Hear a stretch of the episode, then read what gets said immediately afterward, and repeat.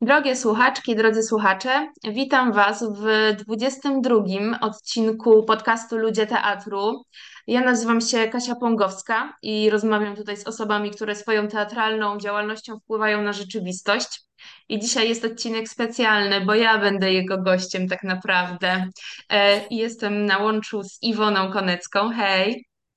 Cześć. y, Tak więc to ja będę prowadziła dzisiejsze y, spotkanie i mam do Kasi kilka pytań. Chciałyśmy pogadać o tym, czym właściwie jest podcast Ludzie Teatru i co Kasia przeżyłaś tą przygodą, którą ten podcast właśnie jest. Ale na początek mam takie pytanie. E, Kim ty jesteś jako człowiek teatru i jak ty siebie definiujesz? Bo to pytanie zadawałaś prawie wszystkim swoim rozmówcom. Mhm. No, ja na pewno myślę sobie jako pedagogzce teatru przede wszystkim i to jest e, moje ulubione określenie. E, I jak się widzisz w tej roli w porównaniu do innych swoich rozmówców? W sensie takim, czy czułaś, że te rozmowy z innymi pedagogami, pedagogzkami teatru, e, czy jakkolwiek te osoby się określały, miały, miały albo już czujesz, że mają jakiś wpływ na twoją praktykę, która przecież w międzyczasie nie ustaje? Mm, No, y, myślę, że mają. Na pewno mają. Dla mnie przede wszystkim mają taki inspirujący wpływ y, i ja często sobie w trakcie już rozmów mm, myślałam, y, jak moi rozmówcy, rozmówczynie poruszali jakieś wątki, to ja sobie myślałam o tym, jak ja to robię, albo o, to bym tak Mhm. zrobiła. Ostatnio nawet jak rozmawiałam z Karoliną Plutą, ona rozmawiała o e, wypaleniu zawodowym i rozmawiała o tym, w jaki sposób, mówiła o tym, w jaki sposób w zespole można się wspierać, e, żeby się nie wypalić i od razu zaczęłam sobie myśleć w trakcie, o, to co ja teraz powinnam zrobić u siebie w zespole. No, oczywiście potem tak staram starałam się szybko to, te myśli e, w trakcie zamykać, bo nie byłam się w stanie skupić na prowadzeniu i na Tak. słuchaniu jednocześnie. E, Ale tak, ale potem to ze mną zostaje, więc e, myślę, że dużo, dużo mnie to, do, do wielu rzeczy te rozmowy mnie zainspirowały, do wielu refleksji i do może czasem większej uważności w swojej pracy. Czy masz spośród tych rozmów coś takiego, co jeszcze jest w tobie teraz żywe, jak o tym myślisz? E, Jak podałaś ten przykład z rozmową, z rozmowy o wypaleniu z Karoliną Plutą, czy jest jeszcze coś takiego, co w tobie jaśnieje jako taka refleksja, taka inspiracja, która do ciebie wraca? Mhm. E, No, na pewno to jakoś rozmowa mm, z Grzegorzem Grecasem, gdzie e, rozmawialiśmy o zdrowiu psychicznym, mm, przede wszystkim nas, jakby twórców, twórczyń, pedagożek, pedagogów. E, To jest taka rozmowa, która we mnie jest. Ja nawet tak aż do końca nie pamiętam, o czym dokładnie rozmawialiśmy. Bardziej pamiętam, bardziej zostały we mnie jakieś emocje i wrażenia, yy, i jakieś poczucie yy, ważności tego, że to zdrowie psychiczne ma duży wpływ na naszą pracę, jako że my pracujemy sobą i że jako że ja czuję, że jestem w swojej pracy najważniejszym narzędziem tej pracy i że od mojego samopoczucia, od tego, co się dzieje u mnie w życiu, zależy też w dużej mierze to, jak ja pracuję i ma to wpływ na innych ludzi potem. Więc, y, mm, więc to jest we mnie po prostu też żywe jako temat y, do rozmyślań, do refleksji, ale to też było dla mnie po prostu ważne, bo y, to jest też rozmowa, w której ja podzieliłam się i powiedziałam, że mam depresję. Mhm. E, I myślę sobie, że to było, to nie było może trudne, to jest za duże słowo, ale mm, czułam lekki niepokój na, y, w związku z takim podzieleniem się otwarcie tym, bo na ile ja y, co wiem, jaki to ma wpływ na moją pracę i jestem w stanie w miarę świadomie tym zarządzać, to y, chyba tak, ten niepokój wynika z tego, że, że, że ludzie mogą ocenić, że ja w takim razie jestem y, w jakimś sensie niezdolna do pracy, Y, albo że robię jakieś rzeczy źle i więc to było delikatnie stresujące dla mnie, żeby, Mhm. żeby to powiedzieć na głos i żeby w ogóle o tym pogadać, ale jej, cieszę się z tego, że i w ogóle to jest odcinek, po którym miałam największy odzew od ludzi. Bardzo dużo ludzi do mnie napisało e, prywatne wiadomości i cały czas piszę, bo jeszcze dostaję je, no bo wiadomo, że ludzie słuchają tych odcinków w różnym czasie, więc cały czas, mimo że ten odcinek był chyba w kwietniu czy w maju, to ja jeszcze regularnie dostaję czasem od kogoś taką wiadomość, że ej, dzięki za, ten, za tę rozmowę z Grzegorzem. Ja też ją bardzo mocno wspominam. Y, I dla mnie teraz, jak Cię słucham, jest bardzo ciekawe to, że wymieniasz te odcinki o wypaleniu i o tym dobrostanie psychicznym. I to nie są odcinki o tym, jak, e, jak podchodzić do uczestnika, e, jak dbamy o proces grupowy, czym jest nasza metoda, w jakich środowiskach pracujemy, jak promujemy swoje działania i zapraszamy osoby. Te, tych treści też jest bardzo dużo w tym e, podcaście i one są dla mnie też bardzo cenne, ale w kontekście tej różnorodności, która, która jakoś się ukazuje, jak się przegląda opisy odcinków, chciałam się Ciebie zapytać, czym to miało być, ten podcast w Twojej głowie, zanim się to zaczęło, a czym faktycznie teraz jest, jak to widzisz, jak już się to spełniło? Mhm. Hmm, czym to miało być? No, mm, to miało być y, rozmowami na pewno z Mhm, twórcami. To miało być taką przestrzenią, w której możemy zobaczyć jakiś wycinek pedagogiki teatru, czym ona jest, czym są ludzie, którzy ją robią. Zawsze, zawsze mi zależało na tym, żeby to było różnorodne. To może mi się aż tak bardzo nie udało, czuję, ale zależałoby mi, żeby ten obraz był taki jak najpełniejszy. Dlatego na przykład jest mało mężczyzn yy, i to jest mm, mhm, w podcaście i to jest moja świadoma decyzja, że chyba rozmawiałam z czterema na te 21 odcinków, nie licząc tego, no bo większość osób y, zajmujących się pedagogiką teatru to kobiety, więc jakby chciałam, żeby to było y, reprezentatywne i żeby były osoby, które pracują i w dużych miastach, i w dużych instytucjach, i w małych y, miejscowościach, y, z, i, i, i w różnym wieku, i totalnie z różnym podejściem, doświadczeniem. To na tym mi zależało i to czuję, że się różnie udało, bo trudno jest dotrzeć, mi też było trudno dotrzeć do osób, których ja nawet nie znam, tak, i które mhm, pracują poza y, no, jakimś środowiskiem, w którym ja jestem, których no, jest cała masa, więc, więc to, to było trudne. Y,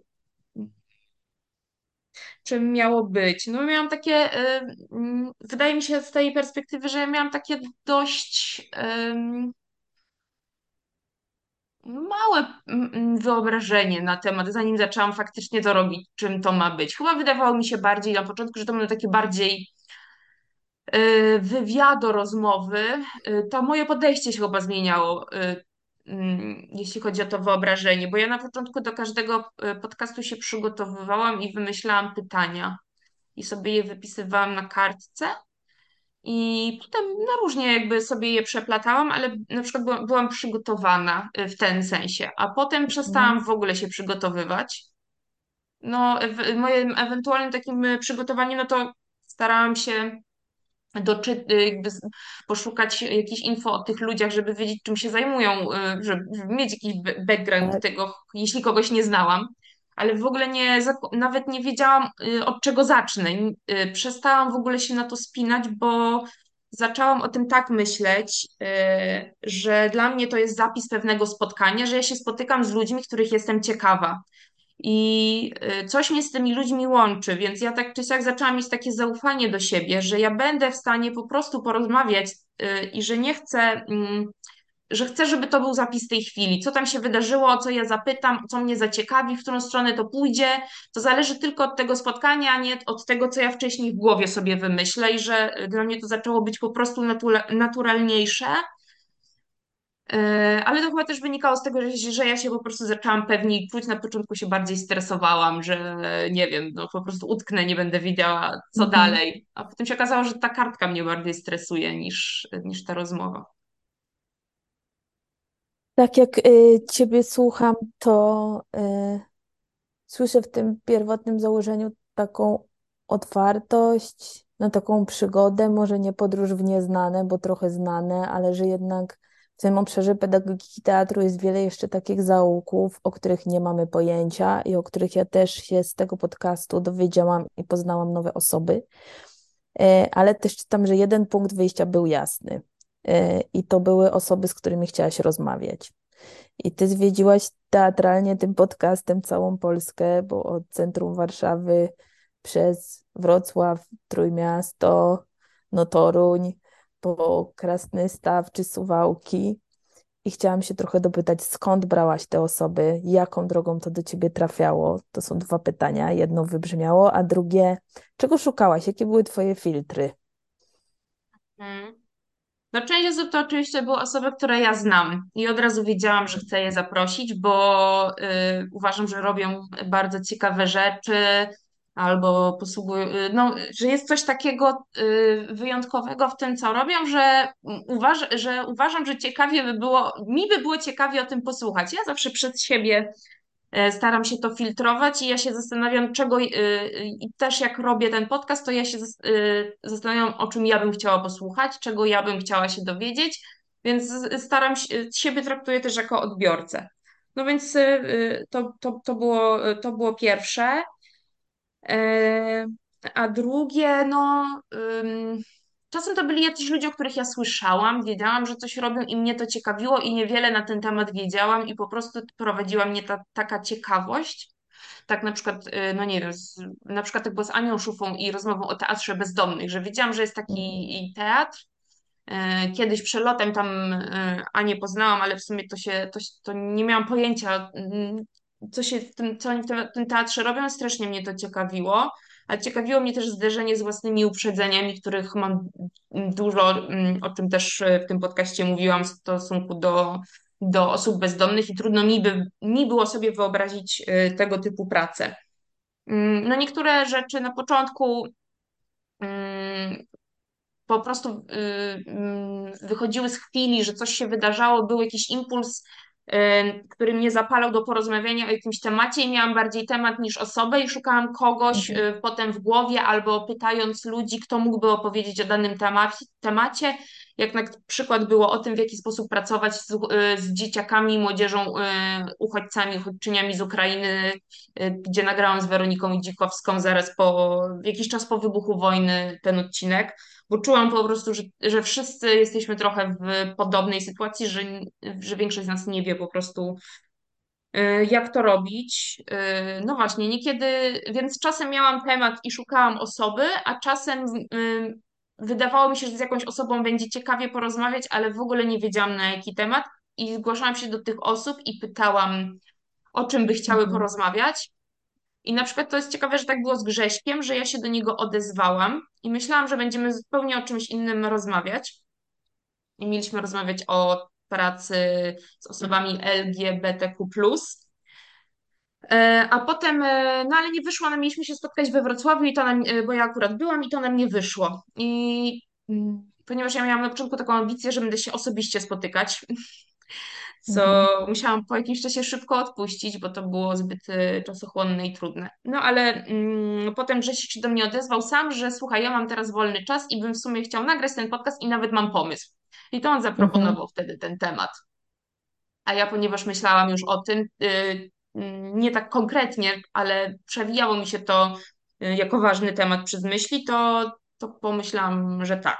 Albo na przykład tak samo jak rozmawiałam z Gosią Polakowską, y, to chciałam z nią na początku rozmawiać o dramie i o Teatrze Forum, a ona chciała porozmawiać o, o tym, jak jest jej w tych, jako kobiecie w tych grupach zagrożonych wykluczeniem, jak było jej, nie wiem, w Mhm. pracy w więzieniu, jakie różne pułapki z tym się wiązały z tym, bądź sytuacje, że, że jest kobietą, a, a nie mężczyzną.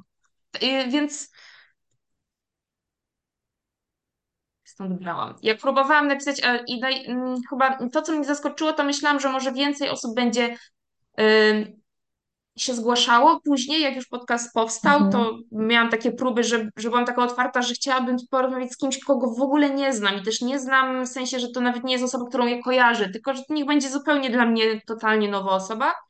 No ale jak próbowałam i pisałam na, na, na Facebooku, że szukam osób, które chciałyby, to w sumie nikt się do mnie nie zgłaszał, więc ja Mhm. musiałam być bardzo aktywna w e, tym szukaniu. E, Sięgam wspomnieniem do Forum Pedagogów i Pedagożek Teatru, na którym gościłam u Ciebie w Toruniu. E, idąc trochę za, e, za tym Twoim zaskoczeniem o tym, że nikt się nie, nie zgłaszał do podcastu, mam trochę takich myśli o, e, o takiej pedagogiczno-teatralnej skromności, którą usłyszałam wtedy chyba na pierwszej rundce wśród osób, y, że właściwie nie wiem, czy mogę się nazywać pedagogiem, pedagogzką teatru. Wiem, że jest takie stowarzyszenie w Warszawie, ale nie wiem, czy oni by tam mnie chcieli, jakie ja powinnam spełnić warunki i tak dalej. E, Ale jednak ten krajobraz, nawet osób, które e, pamiętam, że nasz reżyser Robek Paluchowski, jego stanowisko się chyba nazywało animator żywego słowa że różnie się te faktycznie stanowiska nazywają, różnie działamy w instytucjach, w domach kultury, w świetlicach, w organizacjach pozarządowych lub na totalnym freelancie. E, I że takie osoby udało się Tobie odnaleźć. I chciałam się jeszcze Ciebie zapytać, co było Twoim największym zaskoczeniem w tych rozmowach? Hmm. No, y, w samych rozmowach. Hmm. W tematach, w kontakcie, Tak, tak. No, na pe y, y, tak, na pewno jakimś zaskoczeniem już w samym kontakcie była duża doza niepewności. To, co powiedziałaś, trochę, Mm, którą y, wiele osób, z którymi rozmawiałam, wykazywało przed, czyli że ja nie wiem, czy ja mam o czym powiedzieć, może lepiej do kogoś innego. byś się zwróciła w tym temacie i kiedy zwracałam się do osób, które y, z mojej perspektywy są absolutnymi ekspertami, ekspertkami w tych tematach. E, I to było, y, to było trochę zaskakujące, bo mi się wydawało, że jednak no, mm, i osoby te, które y, ja je postrzegałam jako osoby dość pewne siebie. E, Ja zawsze mówiłam wtedy, że ja to rozumiem, też często tak mam, ale no, że zachęcam do spróbowania, bo mm, to jest jakaś pułapka, tak? To też często jest ta pułapka y, kobiet, więc, y, więc starałam się namawiać, ale nie nachalnie. Też były osoby, które się bardzo stresowały rozmową i nagrywaniem i mówiły, że nie lubią po prostu rozmawiać, y, boją, stresuje je to. mhm, I potem to było miłe strasznie, że, że te osoby, które tak mówiły przed, mówiły później. Znaczy ja zawsze tak starałam się mówić spokojnie, jakby nie stresuj się, gadamy tak jakbyśmy po prostu gadali, zawsze coś mogę wymontować, wiesz. I że potem te osoby mówiły na koniec, ej, to było miło, było fajnie i że były zadowolone z tej rozmowy i to był taki dla mnie duży sukces, że wow. Yy, I to chyba mnie jakoś zaskoczyło w ogóle, o, że no bo ja nie wiedziałam, jaka będę jako osoba prowadząca i jak ludzie będą mnie w tej roli odbierać, E, więc to, że było miło y, ludziom ze mną rozmawiać, to było w jakiś sposób zask- zaskakujące y, też. Co jeszcze mnie zaskoczyło? No na pewno mnie zaskoczył ogrom rzeczy, które się dzieją w tym mhm, kraju i ogrom historii ludzkich. Że rozmawiałam z kimś i nie sądziłam po prostu, że znałam jakiś wycinek, na przykład tylko mały, y, działalności jakiejś osoby, i nagle po prostu ktoś mi opowiadał, skąd to się wzięło, jak, y, jakie, y, no, jakie historie w tej pracy kogoś spotykały. Ja byłam totalnie jakby totalnie zaskoczona, zauroczona też jakoś tym. No szczególnie w ogóle to mi towarzyszyło i to też była super taka mikroseria się zrobiła, czyli kiedy mm, wspólnie y, Teatr Ochoty też mnie poprosił o to, żeby, żeby połączyć ludzi teatru i nagrać rozmowy z, nominowanymi do nagrody imienia Haliny Machulskiej.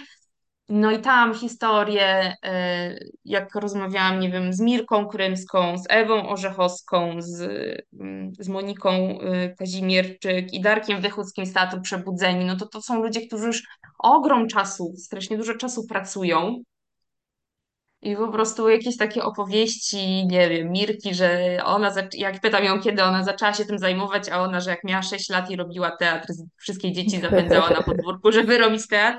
To są takie urocze rzeczy, albo, mm, ale, ale tak, no często też te impulsy, gdzie się, to, to, to takie dowiadywanie się, gdzie się ta praca zaczęła, gdzie był ten impuls, żeby zajmować się tą, nie wiem, pedagogiką, edukacją teatralną.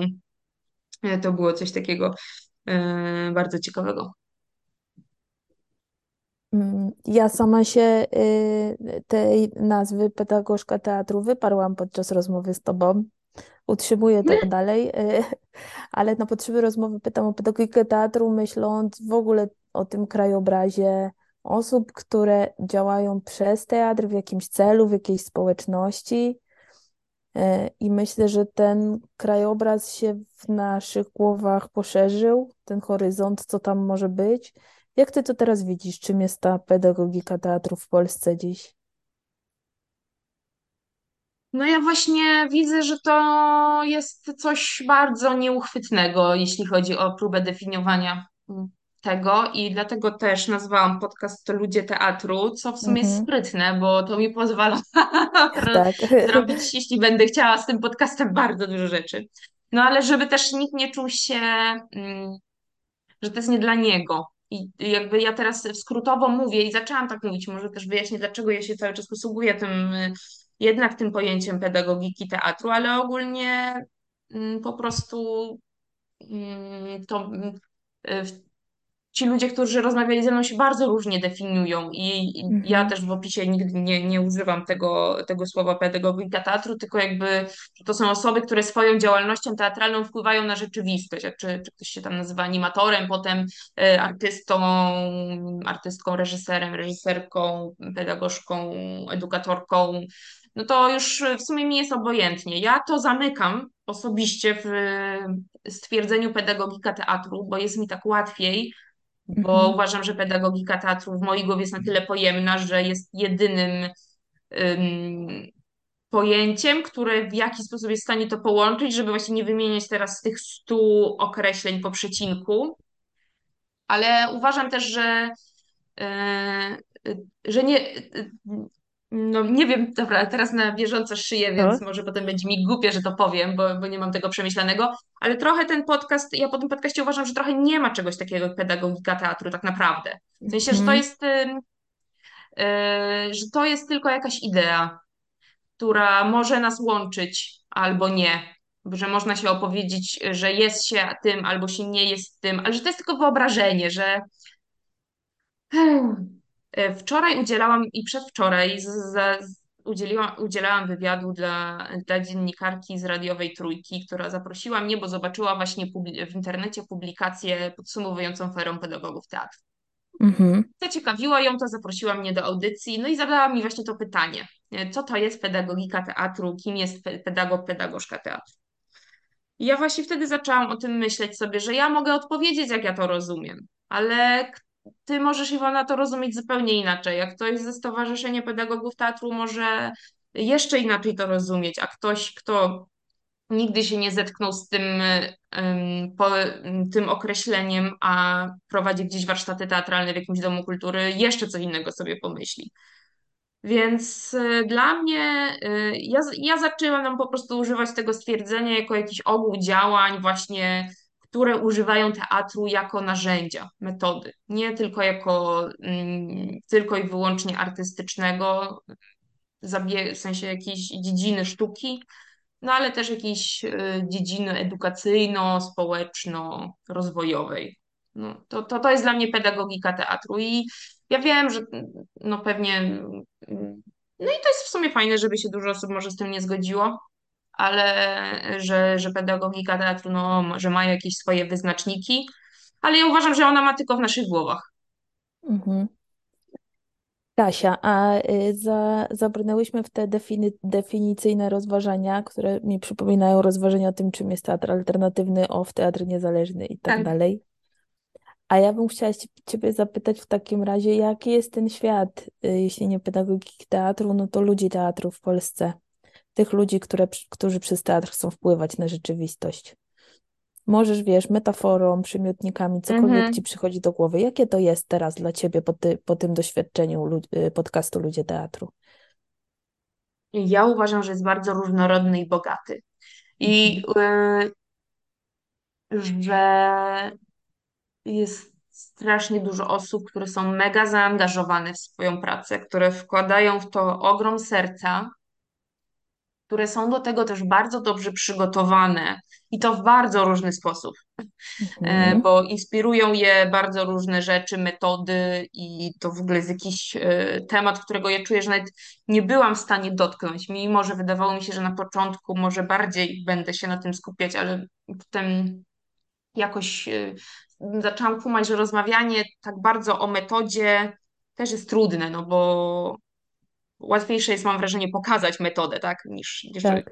niż po prostu oni słuch też, bo rozmawiać to jeszcze można, ale potem ktoś tego słucha i jakby co z tego, co z tego ma. To, więc trochę się z tego zaczęłam wycofywać, no ale na pewno jest taki bogaty, różnorodny w te, w te podejścia, w te metody.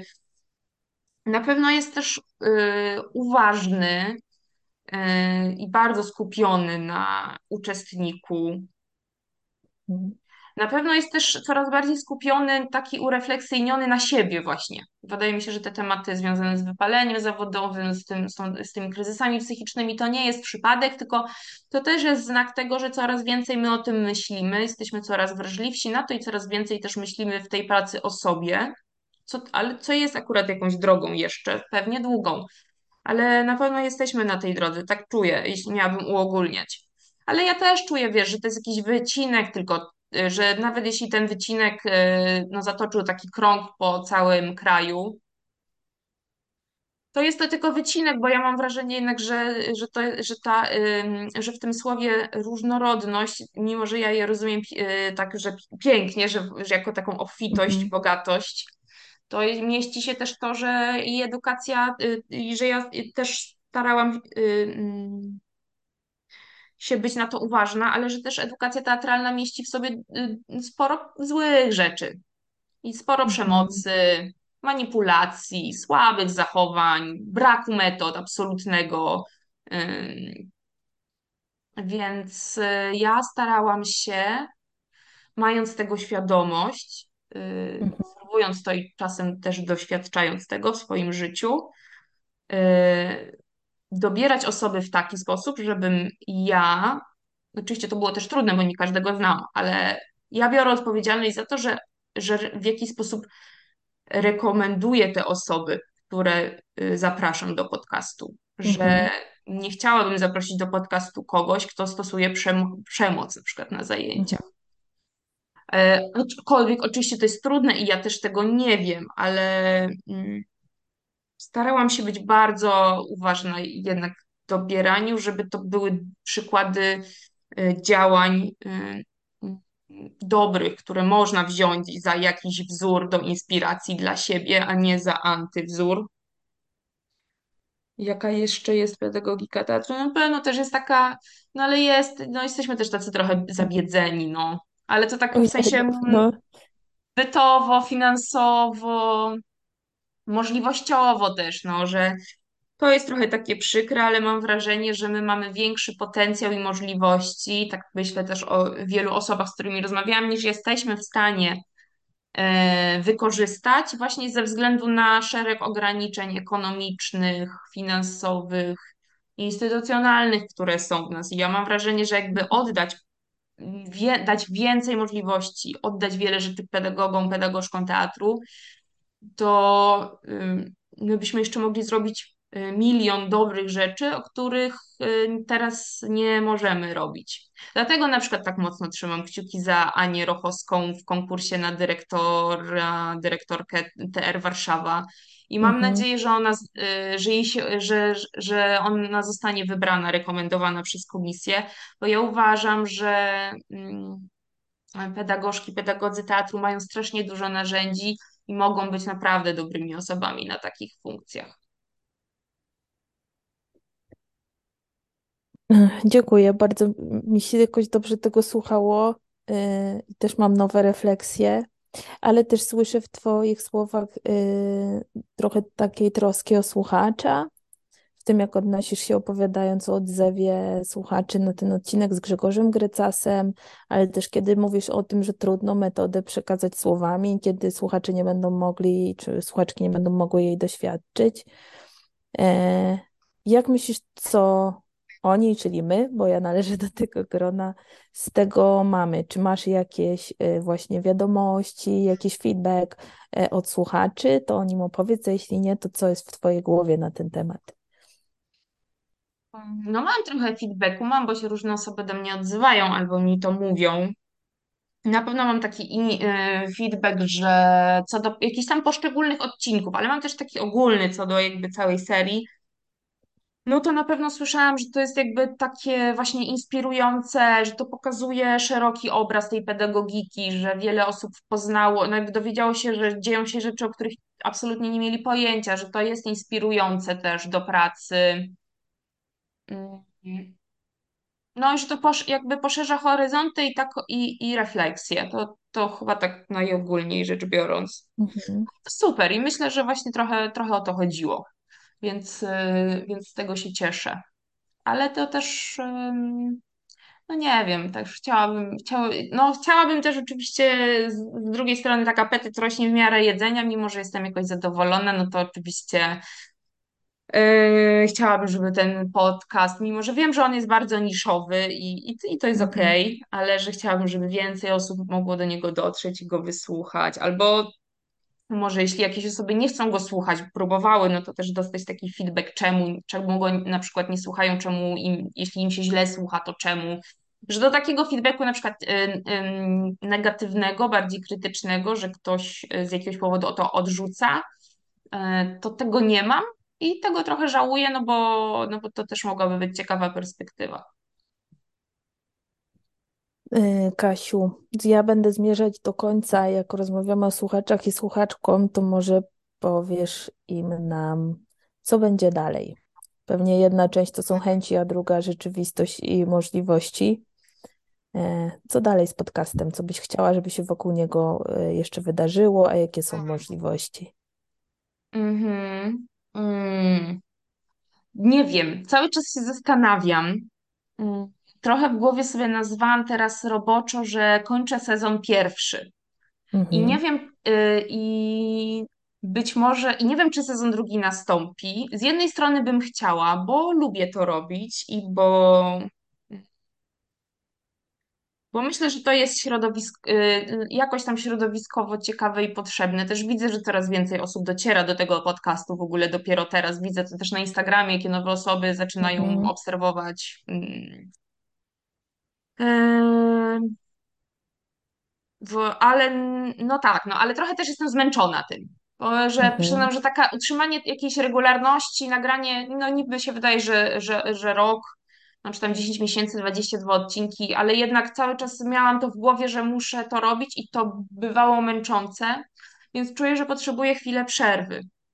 Miałam w ogóle różne pomysły na to, co można by było robić. W ogóle myślałam o tym, żeby bardziej nagrywać e, takie już nie, żeby drugi sezon nie był rozmowami, tylko takimi bardziej moimi monologami a la Okunieska, że ja omawiam, że można mi wysyłać jakieś historie, omawiam jakieś absurdy teatralne i po prostu e, i tak jak Okunieska w moich przyjaciółkach idiotkach, po prostu to ja trochę jadę po po słabych, e, s- e, słabych zachowaniach, Tak, które to są by, w to by była ta część krajobrazu, o której mówisz, że wiemy, że istnieje, a którą nie, której nie chcemy zapraszać, wiesz, w postaci Tak. osób do, do rozmowy. No właśnie, więc miałam taki pomysł, no ale to też czasochłonny, to jeszcze bardziej czasochłonne. E, No, miałam ten pomysł, a może trzeba troszkę teraz pójść w inne, czyli rozszerzyć to, w sensie z tą jakąś myślą dalej uważności, jakiegoś takiego teatru jako narzędzia rozwojowego, ale pójść bardziej w stronę na przykład teraz już nie edukacji, ale teatru jako sztuki, czyli bardziej rozmawiać na przykład, nie wiem, z reżyserkami, reżyserami, dramaturżkami, dramaturżkami, zobaczyć jak, tu, u, jak w tym y, środowisku pod, y, podobne refleksje się mają, a potem nie wiem.